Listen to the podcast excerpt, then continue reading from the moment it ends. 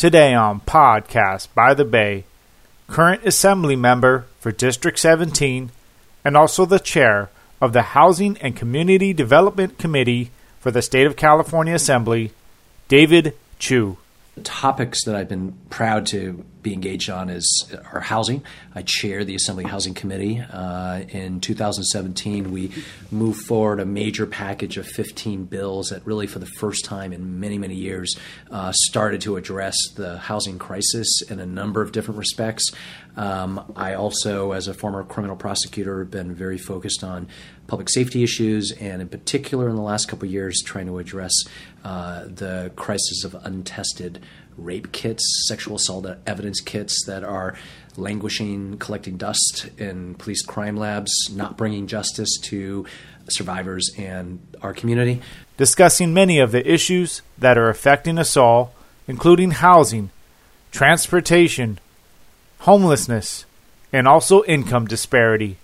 I think, in addition to the housing and transportation crisis, uh, the inequality crisis that we are experiencing, not just in the Bay Area, but throughout the state of California, is I think, the looming and moral question of the day. It's exemplified by homelessness, it's exemplified by three families living in a home, exemplified by the folks that are in three to four hour commutes. It impacts every aspect of the lives of Bay Area residents who are not lucky enough to pull down six figure salaries from some of the top tech companies in the Bay Area.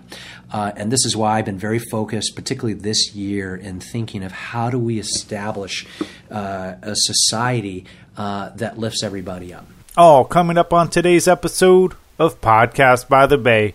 Stay tuned. Podcast by the Bay is brought to you by Highway Soul Productions. Check us out at highwaysoul.com and in conjunction with Liberty Realty. Liberty Realty, serving the peninsula and surrounding areas since 1986 for all your real estate needs www.liberty-realtyinvestments.com. Remember to subscribe and download our podcast on iTunes, Stitcher, or wherever you get your podcast. You can contact Podcast by the Bay by their email at podcastbythebay at gmail.com. And now, another podcast by the Bay.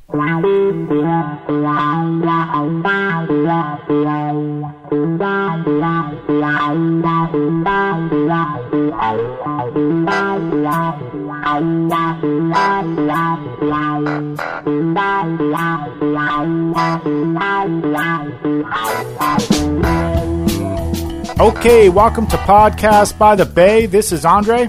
And this is Patrick. And welcome to another episode of Podcast by the Bay. We thank you for being with us, and we thank you for spreading the word to all your friends about our podcast. And so today, we're going to continue our assembly member coverage. And today, we actually have a very special guest, and that's California State Assembly member from District 17, and that's David Chiu. And so, not only is David the assembly member for District 17, he's also the chair of the Housing and Community Development Committee on the assembly. So that's why we wanted to actually talk to David because David is actually the source. He's actually the source of all the legislation that's coming out of the assembly from uh, the housing perspective, which is a big discussion topic here on Podcast by the Bay, big discussion topic here in the Bay Area overall. And so we actually really wanted to talk to the source and talk about what's happening at the assembly uh, level when it comes to the legislation. And so David Chiu is the source. So we definitely appreciate David for making the time to speak with Podcast by the Bay, and we thank his staff for making that happen. So, Patrick, you got to meet David. You went down there, you talked to him. Can you tell us a little bit about David and a little bit about the interview? Oh yes, uh, David Chiu um, is represents District 17, as uh, Andre mentioned. That includes Chinatown, North Beach, the Financial District, Fisherman's Wharf, and the Western Addition. Um, his he's the eldest child of the Hawka family, and they're uh, immigrants from Taiwan. Uh, Chiu was born in Cleveland, Ohio, uh, and he grew up in Boston, Mass. He he attended Boston College High School uh, where he received a, a, a, degree from Harvard College and a master's degree in public administration from the Kennedy School of Government. And he has a uh, Juris Doctor's degree in Harvard Law School. This is very similar to the pedigree of Senator Wiener. Uh, and actually, Senator Chiu is in, located in the same building as Senator Wiener. So it was kind of ironic to be down there for the third time interviewing people. Um, David is uh, very enthusiastic, very go getter. Um, he gave me a very, very warm welcome, uh, and he was very inquisitive about the questions. As Andre mentioned, he's uh, really a leader in the housing. Um, he's work, working with uh, Senator Wiener on some of the legislation that we talk about. Um, he, he, his background, he was in mayor of San Francisco for a day for um, when Gavin Newsom was sworn in as lieutenant governor. I kind of kidded him a little bit about that. Um, and um, he's he's been a go getter. His first time that he ran for the uh, board of supervisors, um, he's he raised a lot of money. I think it was around four hundred and eighty thousand dollars, and uh, he he won, and uh, not by a substantial amount, but uh, he he made it to get through the the fence on there. Uh, he, was the member of the board of supervisors for District Three, and he was there from uh, January 2009 to December 2014. Um, we had an opportunity to talk not only about uh, about housing, but we talked about homelessness uh, in the state of California, homeless in general um, around the country. Um, he's he's he's excited to represent the district. Um, I think he's a go getter. Uh, in, he, in the state assembly, as Andre mentioned, he's on a lot of committees. I mean, the, the most important one that we're all talking about is housing. We also uh, were talking about um, transportation. Uh, he's somewhat of an agreement with what we need as a transit district or a much more efficient system than we presently have. As, as we mentioned and he mentioned, uh, that we're all acting independently and that our our uh, transportation doesn't uh, coincide with each other. Uh, and we talked about the Clipper card, and we were pr- all proud about the Clipper card. I'm even using the Clipper card now, and I think it's a wonderful thing. But it, he's looking forward, and I'm looking forward to seeing somehow how transportation gets connected much better. Um, and Chiu announced his candidacy for the state assembly uh, district in 2013. So he's on his, um, I think, second or third term right now. Um, he uh, when uh, he was on the board of supervisors, Gavin Newsom was mayor and Ed Lee was vice mayor. Uh, so that kind of brings back some history. And as we all know, uh, Ed Lee uh, passed away, unfortunately, uh, about a year ago now, maybe. So I'm, I'm excited for you guys to listen to uh, David Chiu to give your input. Um, I had an opportunity, as you know, to interview uh, Assemblyman Kevin Mullins, which is District 22. We talked about the same issues that I talked with David about. Um, and also those same issues too. As you know, Senator Wiener has a new bill, Senate Bill 50, uh, which is incorporating um, more density housing um, in the corridor transportation areas. Um, Andre and I on Podcast by the Bay have been talking about the surplus land uh, that's in the county and the unincorporated areas and seeing if we can engage that. Um, we, Andre and I are both excited that we heard Gavin Newsom, our governor, is embracing that idea of of opening that land to uh, to building affordable or density type of housing. Um, the carrot and the stick. The carrot and the stick, obviously, is, is how are we going to get the cities uh, in surrounding counties uh, to build more housing. Um, and as our discussion is, it, it costs a lot more money sometimes to, to build housing on the peninsula. Um, we talked about the disparity of incomes. Um, it's not only the uh, the lower economic status that is hurting; it's the middle class. We have a an erosion of the middle class because we have a booming society. We have a shortage of labor um, on, in the Bay Area. We have a shortage of, of contractors, plumbers, carpenters, uh, electricians, and we're noticing that a lot of them are coming from out of state. So we've got some major issues. Um, I brought up too the, uh, the subject of why are we not bringing trade schools back to our high schools? I'm hoping to see that uh, that the persuasion from Podcast by the Bay and our local elected officials that we're bringing that back. Um, Andre, I, I also want to say, and I'm looking forward to interviewing Senator Jerry Hill, uh, I hope shortly. Um, I bumped into Jerry, and Jerry assured me that uh, he'd be shortly uh, willing to interview with us. So we're at Podcast by the Bay. Um, want to thank Jerry Hill for being our senator. And why don't we go further and just let's listen to Senator or Assemblyman David Chiu uh, from District 17. Sounds good, Patrick. And so, just a quick update on the district map. I'm looking at it right now. It really encompasses the entire eastern side of San Francisco. That's including Noe Valley, the Mission District, Glen Park, all the way down to the Bayview, and even uh, Treasure Island right there. So that's just a little kind of a background on the actual uh, district uh, map. And the other thing I wanted to point out is he is authoring a couple bills, the AB 10. Uh, which is the low income housing uh, tax credit, and also AB 11, which is really about affordable housing. And um, you know, he, you know, he wanted to talk about, uh, you know, he he he's, he. I think one of the things when you listen to the interview, you're going to really hear the essence of. I think David is somebody who really gets it from the issue perspective, and he's been there, right? He's he's living the traffic. He tells us a story about the traffic. So, anyways, I want to I don't want to uh, give away the entire interview. It's a great interview. We definitely appreciate uh, Assembly member David Chiu from District 17 and his staff for making this happen for us here at Podcast by the Bay. So, with that, uh, if you have any questions, you have any feedback, please reach out to us at podcastbythebay at gmail.com. Uh, you can always find us on Twitter, and that's at Podcast by the Bay as our Twitter handle, or at uh, Facebook, facebook.com slash Podcast by the Bay. And remember, you can listen to us on any of our podcast sites 24 hours a day for free. That's iTunes, Stitcher, Podbean, uh, whatever you get your podcasts, you can listen to us for free. So, with that, signing off, this is Andre. And this is Patrick. And we'll catch you on the next time of Podcast by the Bay. Stay tuned. Okay, we're live. Welcome to Podcast by the Bay. This is Patrick, and I have the honor of interviewing Assemblyman David Chiu. Uh, he's the 17th Assembly District, which covers Chinatown, North Beach, the Financial District, and Fisherman's Wharf. Welcome. All the way down to the Bayview. All the way down to the Bayview. Yep. I'm a native San Franciscan, so it's an honor to be back in the city that I was born in. Uh, David has a very, very interesting background. I'm just going to give a few highlights. He was born in Cleveland, Ohio. Uh, he was raised in Boston, Mass. Um, he also attended Boston College and he's got an undergraduate in government. Is that correct? Boston College High School, undergraduate in government, yes. Okay, excellent. Yep. And a law degree from Harvard, and also a degree in public administration or public uh, leadership, too? Public policy, yeah. Public policy. Um, he migrated to the Bay Area in uh, 1996. Mm-hmm. Uh, welcome. Your, your family, uh, last uh, family um, from Taiwan, I think, originally immigrated. Um, are your parents out here with you here? Uh, I was the first to move out here uh, 22 plus years ago, and then a brother of mine moved to LA, another brother moved to Portland, and finally, in the last couple years, my parents uh, sold the family home and came out to uh, now San Mateo County.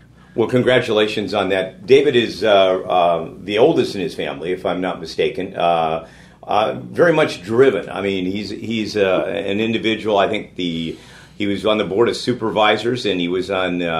I think you were District Three, if I'm not mistaken, uh, and you served from 2007. I served for six years, from 2008 uh, until 2014. Well, congratulations. And I know you had, when uh, Gavin Newsom became lieutenant governor, you served for a short period of time as mayor of San Francisco, and that's an honor. I think I was acting mayor. You were acting for a few mayor days. for the day. Did, uh, what did you get out of that acting mayor? Was it worth it? Uh, you know, it, it's always an honor to represent San Francisco, uh, and it was during a time of transition for the city, but uh, uh, we represent, I love representing one of the best cities in the world. Well, one of my uh, co-anchors, Andre, had an opportunity to uh, see some of your background and was very intrigued on your stances on housing and stuff. One of the things that I was very impressed with is in your first year in the assembly, you had approximately 34 bills that were signed by the governor. Is there any of those bills right now that you'd like to kind of highlight that kind of started your career um, as becoming a really good legislator? Well, I, I, just want to say I, I, probably have gotten 12 to 14 bills a year, so that 34 number was probably over a couple of years. But um, you know, I've now, this is my fifth year in the legislature, and the legislature is very different from local government uh, in that you have a lot more people. So I used to serve with 10 colleagues in the Board of Supervisors. I now serve with 119 in the legislature, representing uh, large districts, uh, half a million for assembly members, million for senators. Um, I think that the topics topics that I've been proud to be engaged on is our housing. I chair the Assembly Housing Committee. Uh, in 2017, we moved forward a major package of 15 bills that really, for the first time in many, many years, uh, started to address the housing crisis in a number of different respects. Um, I also, as a former criminal prosecutor, have been very focused on public safety issues, and in particular, in the last couple of years, trying to address uh, the crisis of untested rape kits, sexual assault evidence kits that are languishing, collecting dust in police crime labs, not bringing justice to survivors and our community. Um, as a son of immigrants, uh, I've been very focused on immigration issues, and so every year I've been honored that our governor has signed a couple of my pro-immigrant bills. Uh, but uh, in the legislature, we work on the issues of the day. And, well, uh, I want to congratulate you too because you met your love of your life in, uh, in the Bay Area, and that's Candace. Mm-hmm. Candace is also uh, third generation San Franciscan. She is.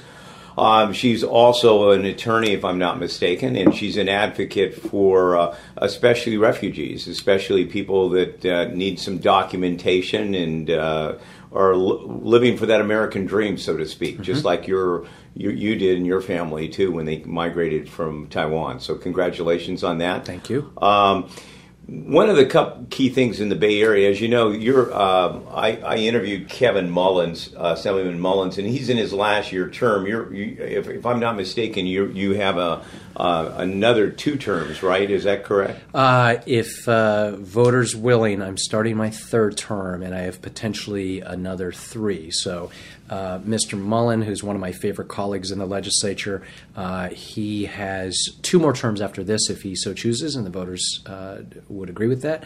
Um, but uh, we are in what's known as 12 year term, the 12 year term era.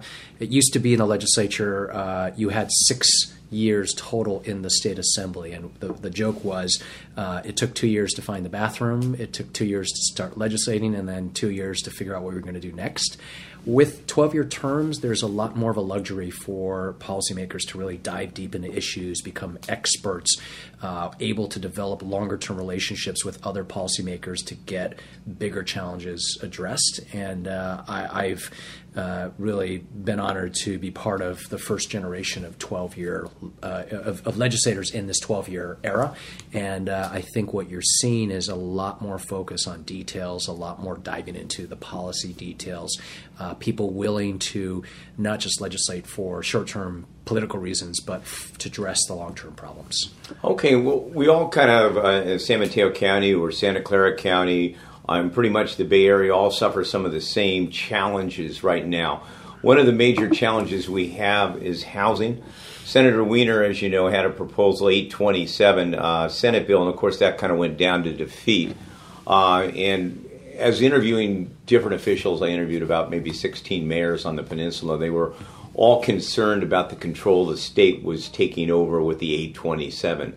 Um, there's a new bill, which is Senate Bill um, 50. What, what, what's your position on the Senate Bill 50 um, as far as that? I know I was talking to Assemblyman Kevin, and he's still kind of out on it. He's not completely sure what party agrees or what party doesn't agree with. So I was just wondering where how do you stand on Senate Bill 50? I think Senator Wiener has uh, has started a very important and necessary conversation of how we address uh, the housing and traffic congestion crises that we're facing in the Bay Area. Uh, his proposal, as embodied in his bill last year and uh, and and his new bill, is really trying to think about how do we build housing as quickly as possible around major transit hubs and transit centers. And I completely agree with him on, on his goal. Uh, I think he has taken significant feedback from his bill last year, SB 827, which he has well incorporated into SB 50. Uh, I, I do think we're going to have a robust discussion about this. I look forward to that. I think we need to have legislation in this area. Of course, the devil's always in the details, but I know Senator Wiener is committed to to, addressing concerns as we go through the process. I do want to say something about local control, which is, as a former local elected official, uh, local control is important, but the reason we have state legislators is there are issues that rise to state level importance. So, for example, we don't have local control when it comes to public safety.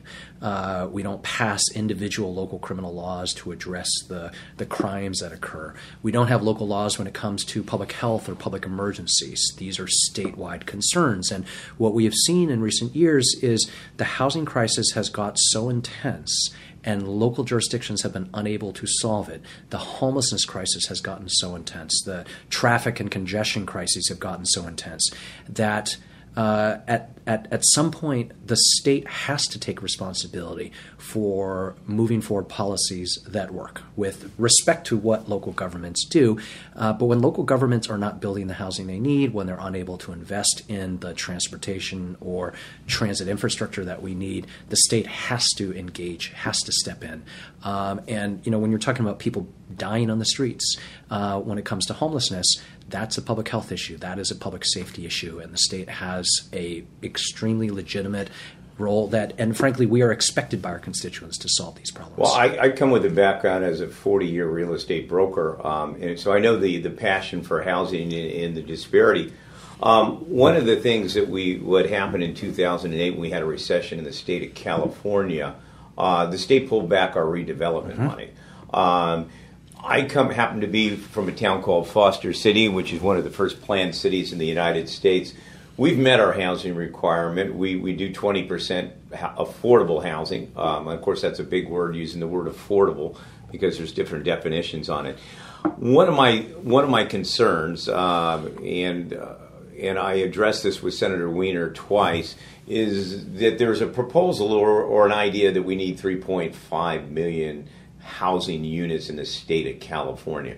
One, I'm not sure is that workforce housing, it is below market housing, affordable housing. And the only thing that I could probably say that Senator Wiener uh, kind of made a very nice comment and says, well, it's supply and demand, and whatever happens, happens. So the 3.5 million number uh, has not, it's not a proposal. It's a number that economists and uh, and and individuals who've been looking at the housing market believe is the amount of housing that we need over the next eight to ten years to stabilize the skyrocketing housing market. So everyone in the Bay Area. And California is familiar with the fact that uh, we have the highest rents in the country, the highest home cri- uh, prices, uh, the inflation rates of, of, of, home prices has been skyrocketing, and and that has been driven largely because we have not been building housing, and we haven't been building housing at all levels of affordability, from low income affordable housing to housing for our middle class to market rate housing. Uh, we have been woefully behind, and so the three and a half million figure is the figure that multiple uh, economists and others have estimated as what is needed to stabilize the, the housing market. Um, and so, in order to get there, we're going to have to do a lot of different things that we haven't done before. But I think what we all understand is the status quo doesn't work. When you walk out the street and you see uh, in my city and around the Bay thousands of people who are living in tents during the rainy season, uh, when you see people who have to drive two or three hours a day to work in their jobs in high cost job centers, when you see absolute traffic congestion on our roads, and when you see entire generations of Bay Area and Californians moving out of our state because they can't afford to live here, uh, we've got to do something about it. Well, you know, I, earlier in your discussion on the housing, we, we talked about building near the corridor transportation areas, you know, near your BART, your train, your Caltrains. One of the things that we don't have in the state is an actual study showing that people do take public transportation. Uh, and that they do. One of the things that I'm noticing is that when you build near the corridor transportations, you seem to follow some some of the similar rules, with meaning building two car garages or building parking. So I would think that it would behoove the um, the bill Senate Bill 50 if that has something incorporated if we're going to, and Senator Wiener's bill is um, actually trying to build near those corridor transportation areas, which I'm excited about. Um, but we don't have any any actual showing that the people that we build those places for, and then if we're trying to encourage them to take public transportation, why are we building two car garages and following the same same procedure that we would follow in a normal residential neighborhood? I think the demand for uh, uh, I, think a demand for housing close to transit is very clear. Everyone, if you if you get on a BART or a Caltrain, uh, you see it every day. Just how many people are on those who want to avoid uh, being stuck in their cars uh, driving on the 101 or the 280. I think the demand is there. And I think that there are a number of cities that are planning appropriately for that, that are eliminating so called parking minimums that used to be required, that every development had to accommodate uh, uh, projected two cars per household.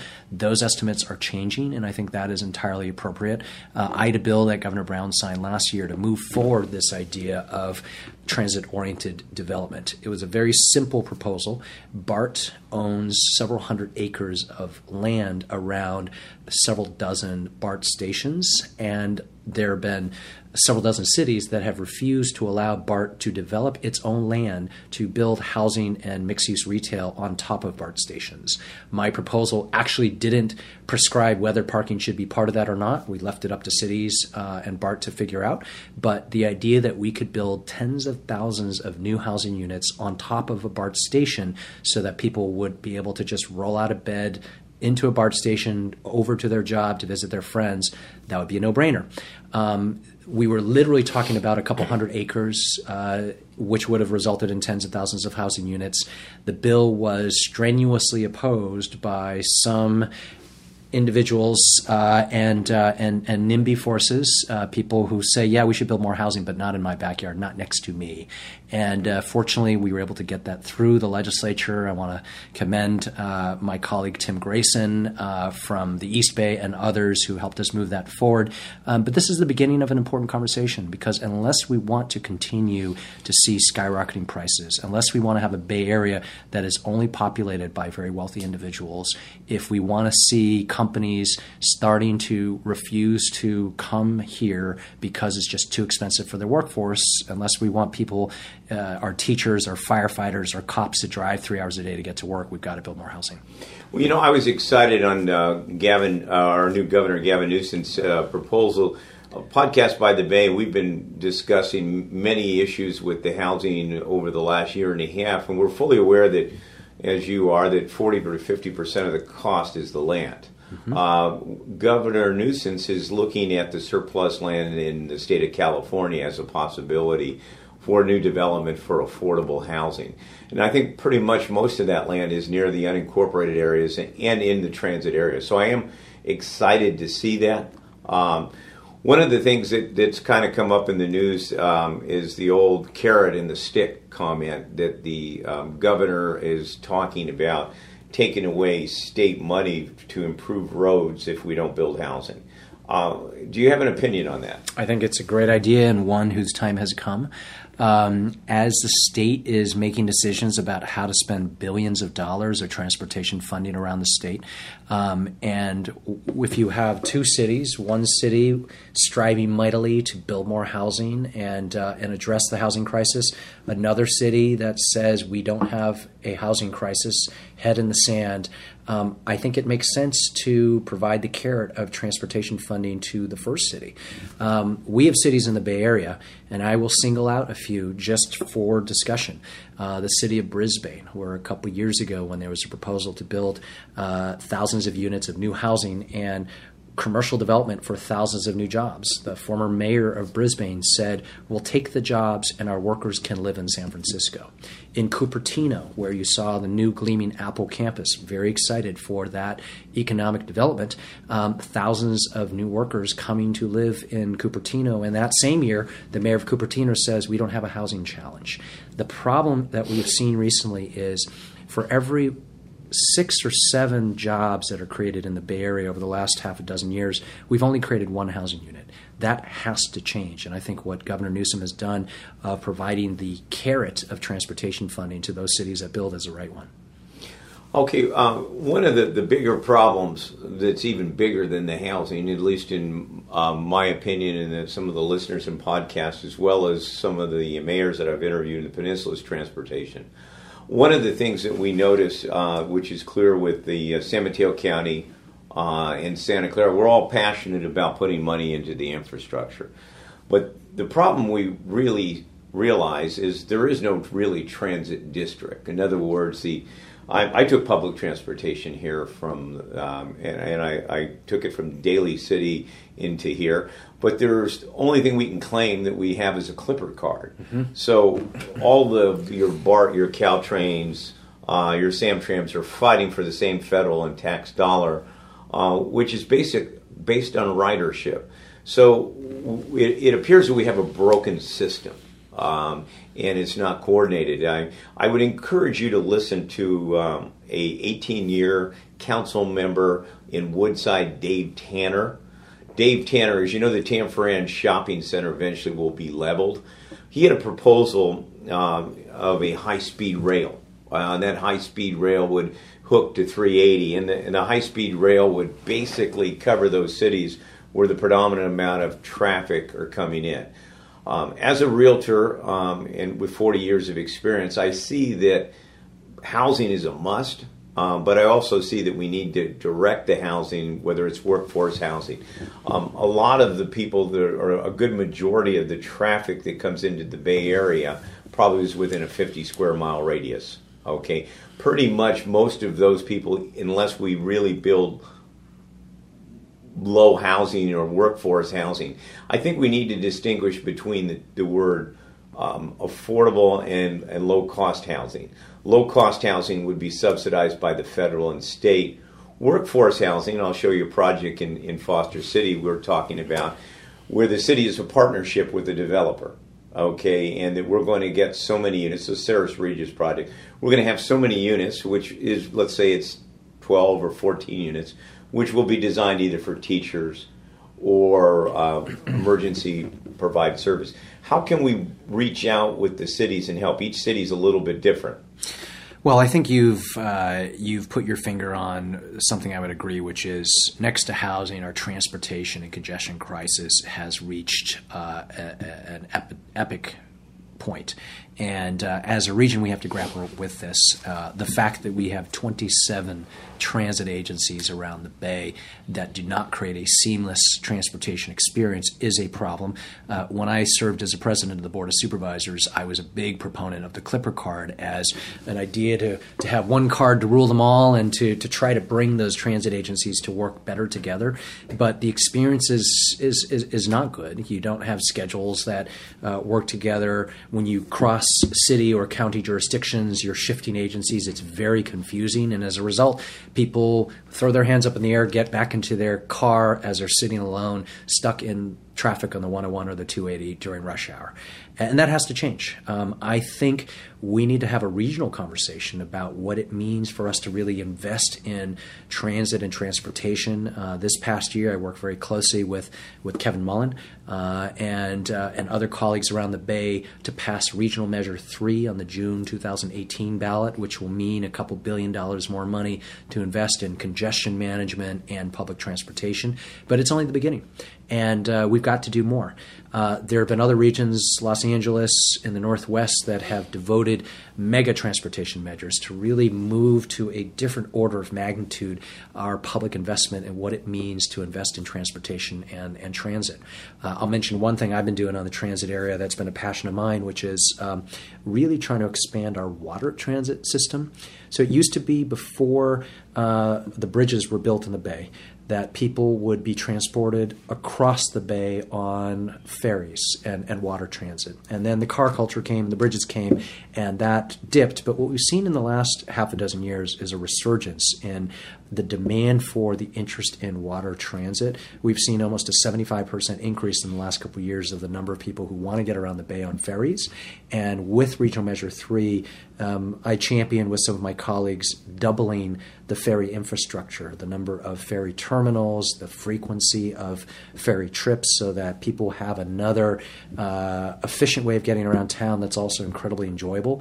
This is these are all parts of a longer term conversation of how do we create a regional transportation system that's seamless, that's reliable, that gets people out of their cars, eliminating greenhouse gas emissions, and uh, and building the kind of society that we want to have here in the Bay Area. Well, we're kind of excited down in the peninsula. As you know, a lot of the new buzzword is hydroplane boats. Mm-hmm. Um, boats that you don't need to do all that dredging and work with the BCD. So we're kind of excited. I know Redwood City, um, all the way probably up to South San Francisco, where they're kind of with the Bay Area Council. They're trying to all talk about it and engage that discussion. I've been working very about. closely with all those agencies and entities to do that. And uh, you mentioned my wife earlier. Uh, she has a two and a half, three hour commute every day because she works with refugee foster care kids in San Jose from San Francisco. So she has to commute every single day, and uh, and you multiply that by a couple million Bay Area residents, and it is not pretty. We, have got to well, do things differently. Well, dovetailing into that, and I know this is another one of your passions. Um, if we take a look at the infrastructure, obviously we're not dealing with the infrastructure. Um, um, basic, our, our uh, when we look at our environmental impact reports, they're 10 years old. Um, obviously, in the Bay Area, they where they base their environmental impact reports is on the census. So the Census Bureau is our barometer, or guide, so to speak. What um, with all the in, need for housing, uh, which is going to take take some uh, uh, big challenge for cities and for the state and the county. How can we uh, anchor doing something with the infrastructure? Uh, we're, we're dealing with pipes uh, with the catastrophes we're having with PG&E, the sewers, and all that stuff like that is going to be a big, big, big problem or awakening for most uh, surrounding cities and counties. How can we address that at the same time? Infrastructure is probably, unfortunately, the least sexy part of government. Uh, policymakers, politicians like to roll out the new hot idea, um, and infrastructure is what lies behind this. What what what lies beneath the surface? Uh, what what is behind the walls, and uh, and it's not what people focus on investing. But we have a lot of crumbling infrastructure, whether it be our transportation system, our roads, our public buildings, our hospitals, our police headquarters, uh, the sewer system, uh, the water system, um, and so as government needs to grapple with this better and needs to come to terms with it. In San Francisco, when I was uh, when I was in local government, I served on our city's capital planning committee. And what that meant was we were constantly trying to evaluate the state of our infrastructure when we had to repair things and, and create a rational schedule to repair different parts of our city's infrastructure uh, because oftentimes if you repair it like anything if you repair your car on a regular basis you can keep it running for a long time but if you don't ever take it to the mechanic uh, for 10 years, at some point it's just going to collapse and you won't be able to do something. And that is uh, probably a pretty good analogy for the challenges we have around infrastructure. We've got to focus on infrastructure more regularly. We have to make investments when they're due. And we need to explain to the public when we have to do it so that our sewer system doesn't fall apart, our electrical system doesn't fall apart, our, uh, our water system doesn't fall apart, our public health system doesn't fall apart. Why don't you? Uh, you mentioned earlier about Regional Measure Three. We were honored at Podcast by the Bay to interview Carl Carl Guardino on the mm-hmm. uh, Regional Measure. Why don't you let your your uh, residents and people in your assembly district uh, explain the re- regional measure three and what it's going to do for the Bay Area. Yeah, so regional measure three was a measure we placed on the ballot in June of 2018, so just seven months ago, which the voters approved. Um, uh, it's a regional measure in that the, it needed to be approved by all of the nine counties in the Bay Area region to allow for an increase in bridge tolls to pay for congestion management work in transit investments um, in the Bay Area. Uh, because of the fact that we had stopped investing in infrastructure and transit and transportation, our road conditions, as well as the uh, the the quality and lack of investment in public transit, has had a really bad impact. And so, I was really heartened that Regional Measure Three passed.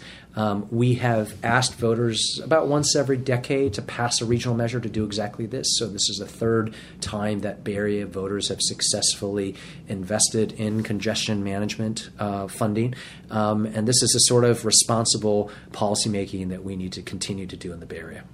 Well, the major thing on uh, transportation is getting people out of their cars. Uh, the biggest abuse we still have is the single driver. Uh, Google, Facebook, uh, and uh, Gilead's, and probably a lot of them have been engaging in with the uh, limousine service or bus service for the people. But the unfortunate thing we're hearing, because we can't see always through those buses, is that the buses are half filled. So how do we engage? Uh, we've got a couple of generations of, of young people that are basically trying to engage and take public transportation or take a um, take a van, a pool van in uh, into work. So how do you how do you think we can get that message out in a different way? I think improving the infrastructure is important, but the main thing is how do we get the, how, what's the incentive to get somebody out of their car if you have a transit system that doesn't work flawlessly? Well, I think you already answered your great question with how you asked the question, which is the reason people are not getting out of their cars is transit is not reliable. Uh, people can't rely f- to get from point A at home to point B at work and then back over to their house or to wherever they need to go in any reliable way because of the inefficiencies we have in the transit system and the fact that the system is not as integrated and as seamless as it needs to be. Um, if we had a perfect, flawless transit system, we would not need the commuter shuttles that the innovation companies in the South Bay and Silicon Valley need to transport workers from places like San Francisco to Oakland and San Jose to the Google, LinkedIn, or, or Apple campuses. Um, now, I do profoundly hope that we figure out how to fill up all those buses. But every bus that takes more than a few people is an awful lot better than an individual driving in his or her car stuck bumper to bumper.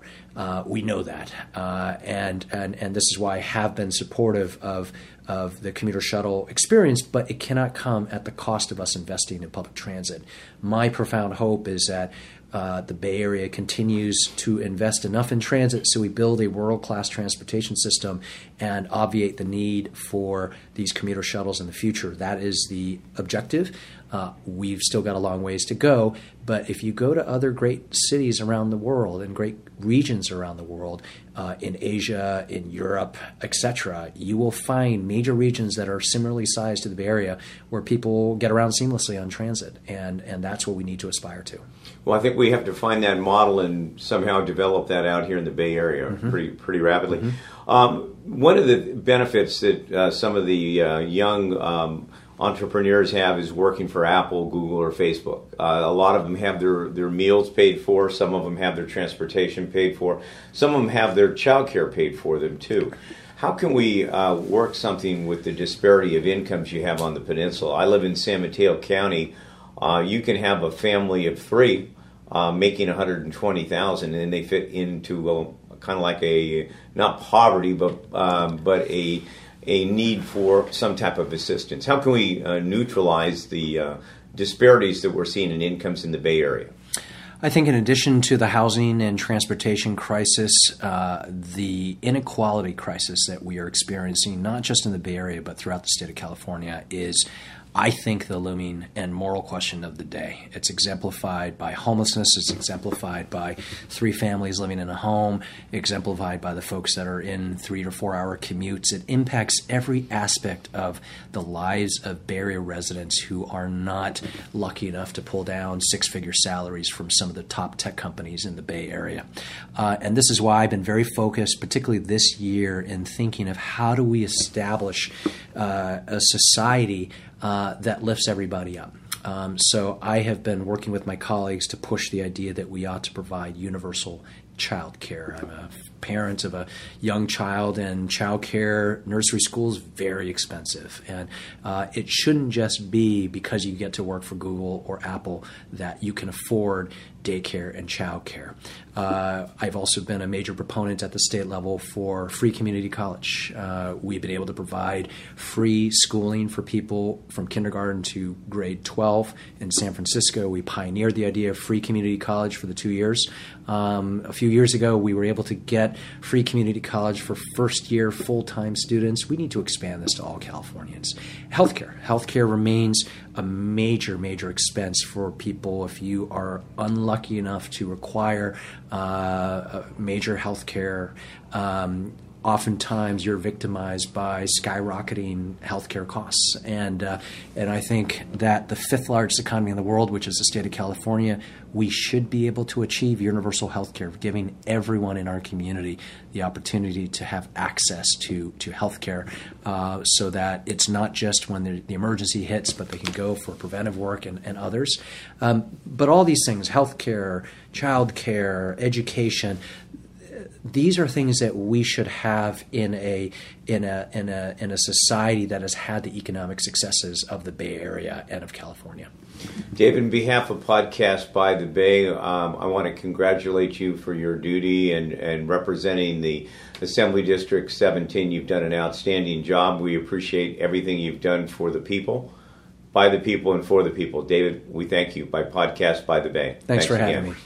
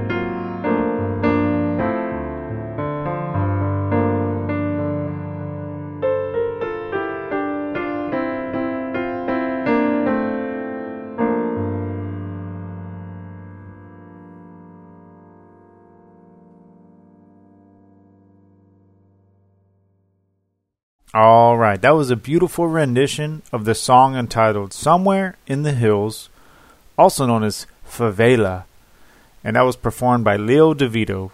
And you can find out more about Leo on the Highway Soul music page at highwaysoul.com. So I hope you enjoyed the show, and if you have any questions, you have any feedback, please reach out to us at podcastbythebay at gmail.com. And you can find us on Twitter at podcastbythebay as our handle and also on Facebook, facebook.com slash podcast by the bay. All right, until next time, keep on rocking and stay tuned.